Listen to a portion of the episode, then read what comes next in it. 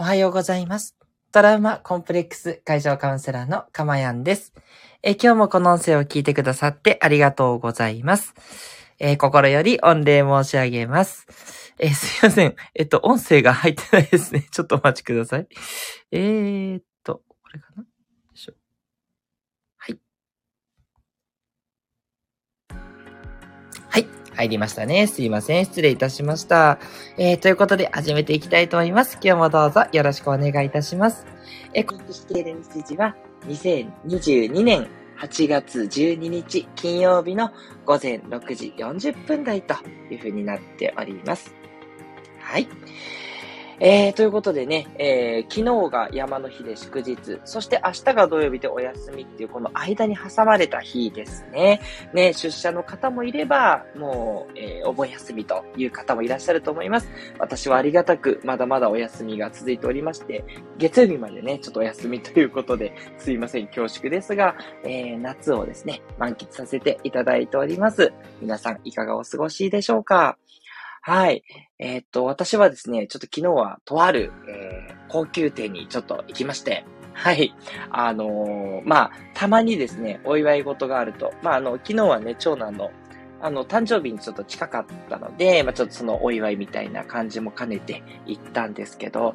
もう最高に洗練されたお料理とですね、えー、まあ、おもてなしというかですね、ゆったりとした空間でゆっくりとね、美味しいご飯をいただくっていうね、あの、経験をさせていただいて、本当に幸せでした。ありがとうございますということでね、なんかこう、あ、この体験をしたいから、また、えー日々頑張ろうって思えるようなね、そういうね、ちょっと贅沢な、えーラグジュアリーなね、空間を体験させていただいたと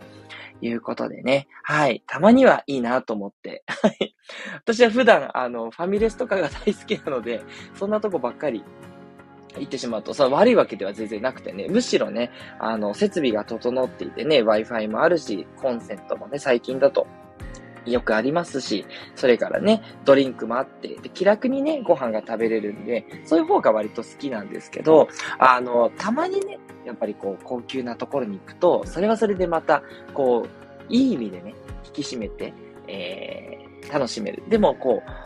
う、なんていうのかな、こう、そんな私本当味覚強いじゃないんですけど、でもその、その私ですら、これは違うぞっていうね、こう、舌が喜ぶみたいな、そういうね、数々のね、こう、コース料理をね、いただいて、ね、で、まあ、基本的にやっぱ夏なので、こう、パッションフルーツを使ったような魚の料理とか、フルーツとか、あの、デザートとかムースとか出てきたりしてね、もう南国とか思いながらね、ありがたくご飯をいただいておりました。なんかその、南国を感じるっていうのもまた幸せでね、いやー、またこの感覚を味わうために頑張ろうっていうふうに決意を新たにして、また今日ね、えー放送させていただいておりますのでね、えー皆さんにね、引き続き価値が届けられるように、ね、そして、えー一緒にね、幸せになっていけるように、そんなね、放送を目指していきたいっていう決意でございました。よろしくお願いいたします。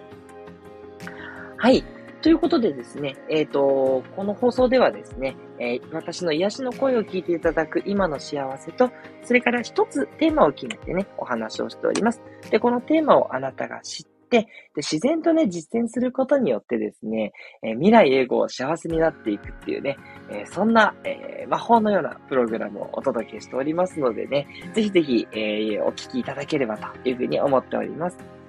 えそれでは今日のテーマの方に行きたいと思います。今日のテーマですね。無最高の状態に学ぶ6、道元の言葉。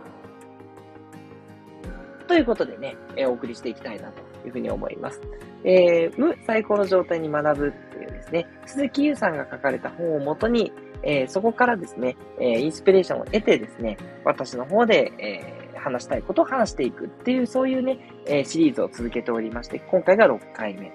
鈴木優さんはですね、あの、メンタリストの大悟さんの右腕として、たくさん論文を読まれて、で、その論文から抽出された情報をもとにですね、本を、えー書かれている、そういう、えーすごい方でいらっしゃいます。で、えー私はこの、無っていう本が今出てまして、この内容がね、もう本当に私がいつも話してることともシンクロしていて、いや、これ素晴らしいなと思ってるんですね。なんでね、えこの内容を、え元にですね、皆さんにお話をさせていただいてるんですけれども、え今日のですね、道元さんのところ、私、あの、Kindle でちょっと読んでるので、あの、もし紙の人は違ったら申し訳ないんですけど、116ページあたりですね。ここら辺に書かれている内容になっています。はい。えー、っと、それでですね、116ページに、えー、悪法っていう章があります。悪法っていうのは悪い法律ですね。英語で evil laws って書いてあるんですけども、悪い法律、悪法っていう章ですね。なんかちょっと言葉だけで見ると、うわ、なんか大丈夫、怖いっていう感じの言葉ですけど、この後ね、自分の中で、まあ、思い込んじゃってる悪い癖があるよねっていったところが続いていくんですが、その触りのところになるんですね。で、えー、事故を習うにはどうすればよいのかっていう章が始まっていきます。まあ、事故を習うっていうのは、まあ、学ぶとか、ね、えー、習熟するってそういうことですかね。っていうとこなんですけど、で、これに対してどう言ってるか。で、これが、えー、道元っていうね、え日本に禅の思想を広めた13世紀の僧、道元ということで、その道元の言葉が書かれている。今日はこれをね、ピックアップしたいと思うんです。はい。で、道元の言葉とは何かはい、ここに書かれてるんですけれども、読みますね。仏道を習うというは、自己を習うなり。自己を習うというは、自己を忘れるなり。っていうふうに書かれてるんですね。つまり、仏の道を、え学ぶというのは、自分を学ぶということである。で、自分を学ぶというのは、自分を忘れることだというふうに書かれてるんですね。いや、この2行はですね、ちょっと私は痺れまして、まさにっていうね、まさにここに心得たりという感じなんですよね。そう、お前は誰なんだっていう感じなんですけど、いやもうこれですよって私は本当思ってたんで、やっぱ道元さん分かってるな、いや、道元さん分かってるって何様なんだんですけど、どうおっしゃる通りだと思うんですね。で、ここに鈴木さんの説明が書かれてるんですが、精神をトレーニングするには、ただ自己を学ぶことが重要であり、他のことに手を出す必要はない。自己について学び続けさえすれば、やがて自己は消えていくものなのだ、と道元は言ったのです、ということが書かれてるんですね。はい。まあ、この発想がね、どこまで正しいかは議論が残るけれども、自己分析の重要性を疑う人は少ないでしょう。つまり、自己分析は重要だよね、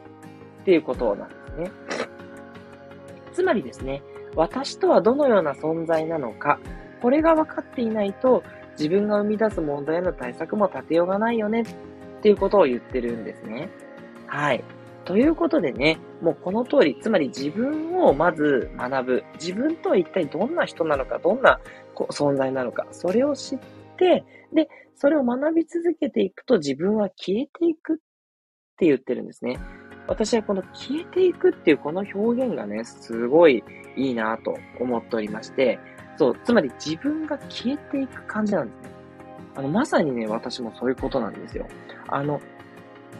なんていうのかな。学べば学ぶほど理解が進んで、なんかこう自分がくっきりしていく感じってあるじゃないですか。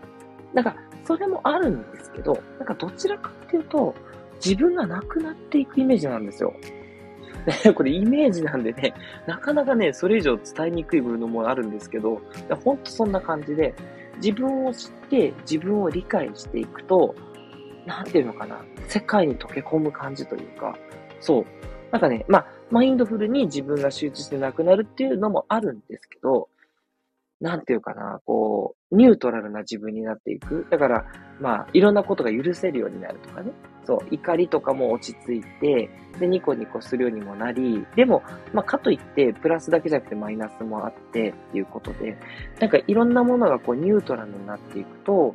なんかね、こう、自分が消えていく感覚というか、うん、どこにも偏ってない、色がなくなっていく、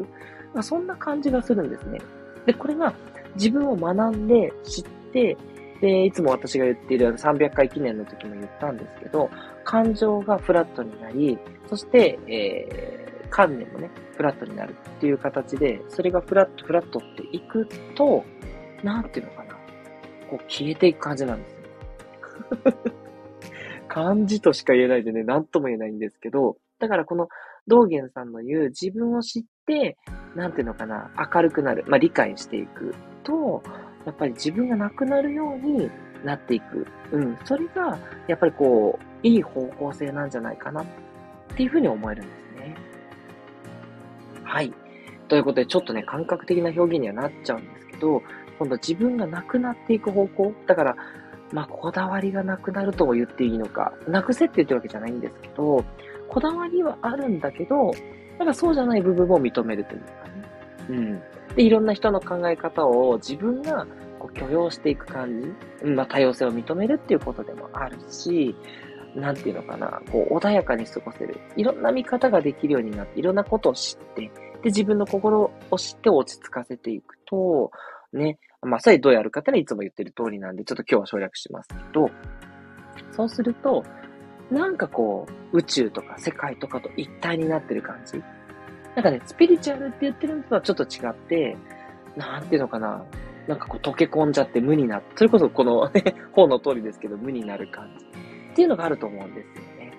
はい。だ知れば知るほど無になるっていう、なんかこのまた逆説的な感じが素敵だなと思ってね、これを取り上げてみました。そう。だから皆さんもなんかその知れば知るほど、もちろん賢くもなるんだけども、賢くなると同時に自分の感情とか観念がバランスが取れてくると、なんかスーってこう、なっていく感じ。ね。なんかこう、白い、何もない空間になってくる。白いというのが無色透明っていう感じかな。うん。そういう風になっていくっていうのがね、きっといい方向だと思うので、まあ、そっちを目指していかれるといいんじゃないかなっていうのが私の主張なんですね。はい。ということでね、ちょっと今日は、えっ、ー、と、主張、なんていうのかな、ぼやっとした感じでもありますけれども、ぜひね、この、えー、消えていくっていうこの道元さんの言葉、なんかその方向性を正しいと思ってですね、で、消えていかずになんか逆にこだわりが生まれるとか、恐れとか感情とかね、それからもうどうしても許せないみたいな。そういうのが出てくると、消えるっていうのと逆じゃないですか。ね、なんか、もう色濃くなっていく感じなんで、それはね、やっぱちょっと逆かなと。そうするとちょっと幸せじゃない方向に行ってると思うんで、じゃあそれをどうしたらいいかっていうのをね、ぜひ自分の心とか自分の観念を学んでいくといいんじゃないかなというふうに思います。というね。はい。意外とね、さらっとしていて、すごく大事なポイントじゃないかなというふうに思います。はい。ということでね、今日はちょっとね、関連的なお話になっちゃったんで、どういうことって思ってる人もいると思うんで、ぜひね、わからなかったらですね、あの、遠慮なくコメントとか、レターとかでご質問ください。ね、あの、すべてのコメント、レターに対してお返しをさせていただいておりますのでね、ちょっと時間かかるかもしれないんですけどね、え、何でもお寄せいただければと思っております。えそれからですね、えっ、ー、と、告知なんですけれども、コラボが決まっておりまして、8月の26日、金曜日の午後2時からですね、えー、読書の鉄人の哲也さんとですね、コラボレーションを再びさせていただきます。今度は私のチャンネルの方にね、哲也さんが来ていただきますので、ぜひね、いつも通りこのチャンネルに合わせていただけると幸いです。はい。ということで、えー、ぜひね、えー、この金曜日もね、えー、素敵な一日をお過ごしいただければと思います。トラウマコンプレックス解消カウンセラーのかまやんでした。ではまたお会いしましょう。